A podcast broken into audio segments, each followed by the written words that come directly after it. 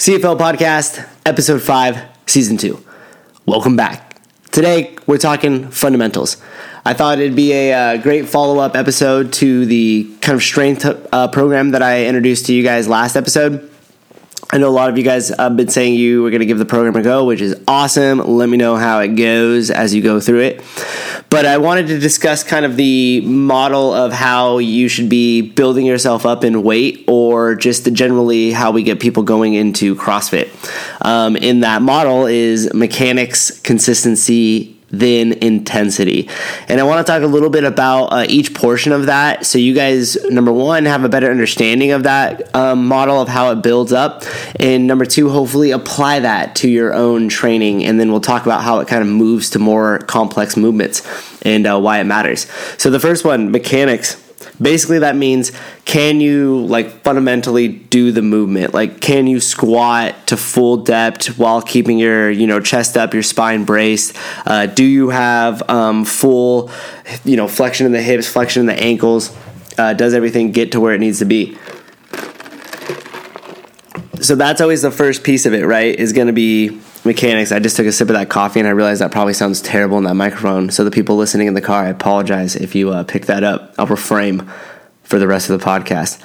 But, uh, so yeah, mechanically, can you can you do the movement? And sometimes um, either poor posture, lack of range of motion, just because we haven't lived in that range of motion, uh, inhibits us from being able to do some of these movements. Um, a lot of people remember, if you guys do when you first started, the overhead squat. That's kind of the holy grail of flexibility in strength, right? That movement. And we know it takes a long time to build really proficient mechanics in that movement. So therefore, hurrying up to something like a squat snatch, and then therefore trying to chase uh, numbers down when we can't properly perform an overhead squat seems pretty silly, um, and it will quickly lead to injury.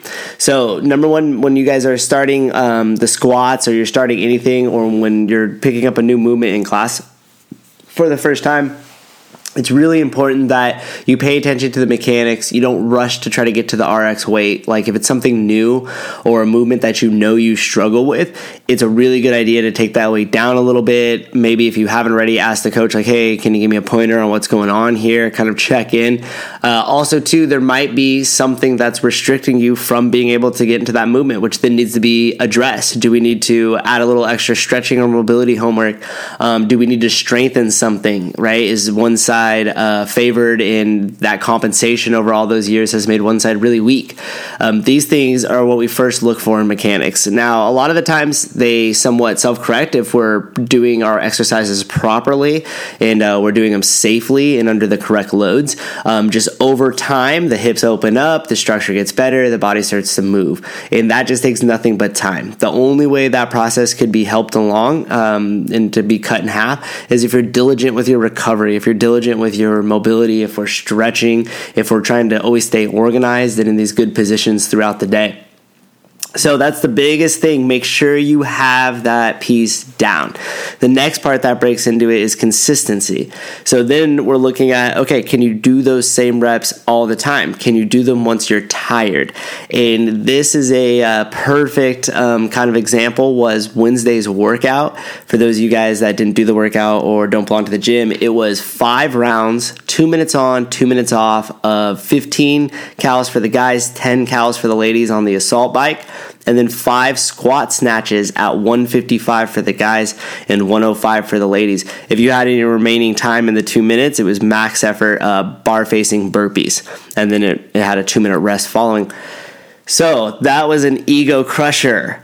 I know a lot of people were frustrated. There was a lot of missed snatches. There was a lot of hurt feelings. There was not a lot of burping over the bar.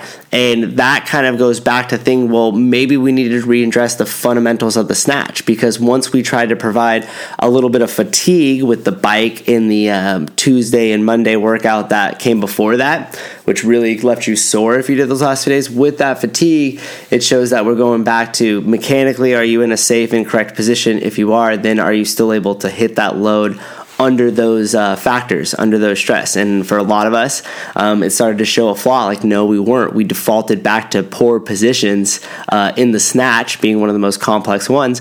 And we started people seeing, uh, started dropping the bar a lot. We started to see a lot of missed snatches, a lot of frustrated uh, people that are very strong and capable of lifting that weight.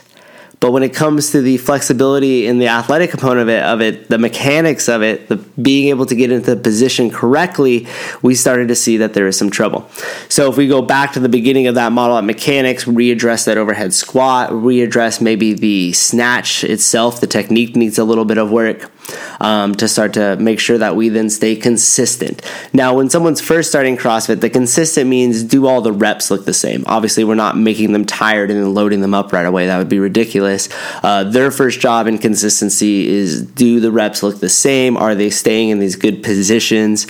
Um, and can they do that as they start to move further into the workout? Do they do that if we start to add a little bit of uh, weight to the bar? And once we start to see anything change, then we need to either stop. We need to reduce the load. We need to then address them as a coach and go give a cue during the workout, or maybe even just have them take a quick break, shake it off, and reassess, re-go back into the movement um, to make the call there to then readdress the mechanics. So those first two is where a lot of people stay for a long time. And given the movement, right, if it's if we're talking in the in the um, terms of like snatching or a clean or a squat clean or something, sometimes you're going to be in that movement for years to dial that technique in, then to dial it in under a high heart rate, then to dial it in under, under a high heart rate into heavy load at the same time. So that takes a long time to develop the consistency and the mechanics that it takes to do some of these uh, heavier weights. So that's why we're always kind of reapproaching that model and going back and forth. Also, if we start to see some sort of um, mechanical fault, we need to address that. Like we said, like I said earlier, like, is the hip tight? Is there a reason for that? Was there an injury that was sustained before, and now we need to kind of strengthen it? We do we need to do be a little bit of rehabilitation um, with this person before we start to get them into these positions, and then we set them on a path that leads them there. Then once they get, you know, part one down and they're consistent, they can move to part two, build the mechanics and consistency on that. So that's kind of the first two pieces of it, and the most important part, which is the most overlooked. A lot of times people rush. They want to get to that next movement. Oh, I want to learn the kipping pull-up before I understand really or have the strength for a strict or can organize myself uh, to even pull correctly.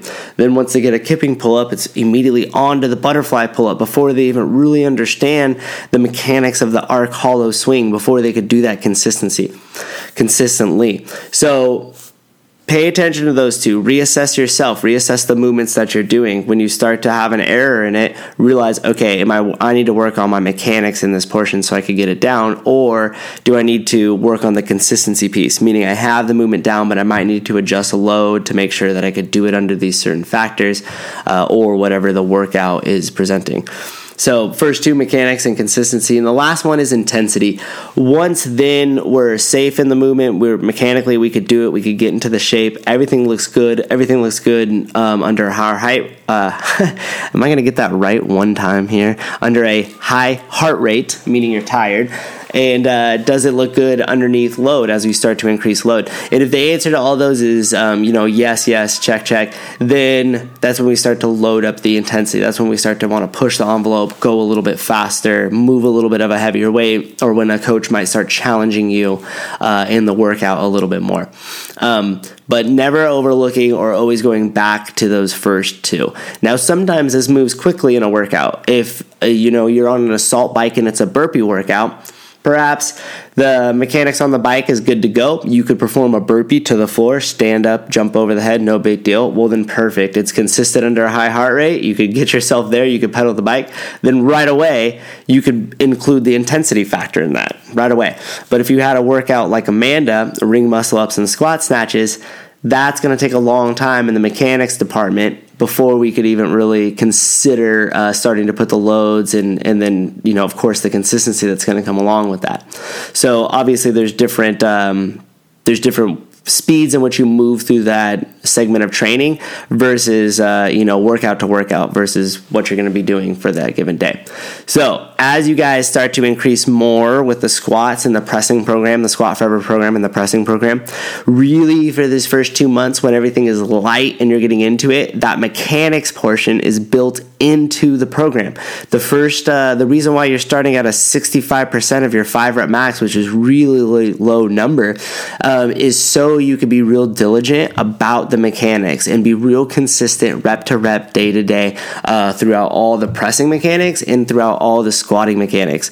That's why that's built into the program. That's why it starts at such a low percentage. Ideally, you could start this really out at seventy or seventy-five percent and still kind of do the program for a long period of time before you'd have to back off. But the sixty-five percent is built in so that way in those first two months, mechanics are everything. So start to kind of really be critical with your squat. Make every single rep perfect um, as you guys build up. And then that way, as you continue the program for multiple months, you'll be at a really high, uh, heavy load, and your body will be mechanically safe. Every rep will be super consistent. You'll be really strong for it. But most importantly, uh, you'll be healthy. You'll be safe. The joints will be feeling good for a long period of time. So mechanics, consistency, and then then and only then, intensity. And when you guys are getting those movements in and you're starting to learn something new, don't rush those first two. You'll eventually get to a uh, small, you know, peak where you'll do well for a little bit, and then you'll plateau and you will stay there for forever until eventually you come down and address the mechanics and the consistency of the movement you guys are doing. So, um, for some of you guys, I'll include the little um, pyramid that CrossFit actually has uh, built up where you could see it visually for those of you guys watching it. But for those of you guys that are just listening, it's essentially a pyramid with uh, three pieces, the foundation of the pyramid being mechanics, the second piece being uh, consistency, and then the third, or the tip of the pyramid, being being intensity. Um, and this uh, that mechanics, intensity, I mean, me- mechanics, consistency, and intensity pyramid that was built was done by Glassman in one of the original articles. And it's something that's taught at every single L one, the um, seminar for to become a CrossFit coach.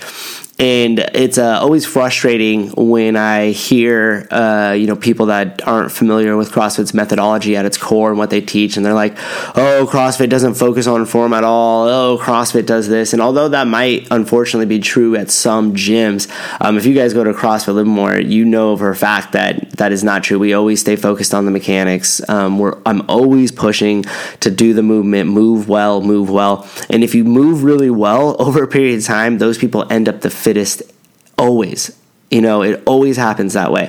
And um, if you look at anybody who's, even if you compare it to the sport level and you look at some of these uh, athletes that do incredible things at the CrossFit Games, the way they move is just near perfect. I mean, every rep, even when they're really, really tired at the high end of their output, they're still moving really well. And that's not by mistake. There's that's no coincidence that the people that are at the top of the sport are the people that move the best. And so I know you guys aren't doing this to compete, at least ninety-nine percent of us aren't, um, but it, that doesn't matter. This it, it still holds true with us. You still need to be focused on your mechanics to just move the best possible way you can. And in return, if you put that time in and you put that consistency in, I guarantee you, you'll do things and you'll accomplish stuff that you never thought possible. So don't rush the movements. What's the rush, anyways? Everybody's so quick. Oh, I need to get this and I need to get this, and it's like, well, just relax, slow down, have fun with the fitness, enjoy it. Okay, I mean, once you get the muscle up, you know, life doesn't change very much. There's life after muscle-ups. I don't know why I went into the muscle-up thing there at the end. That was uh, just kind of random. But anyhow, all right, well, I hope you guys enjoyed this uh, episode about kind of the fundamentals or the fundamental ways of teaching, and I hopefully this provides some sort of framework um, that you guys could use to then uh, take it to the program, the squat program and the press program, and then apply in the, cl- in the classes. And then maybe talk to your coach, ask them if you guys need help. All right. Have a great day, and thank you so very much for listening. It is always appreciated.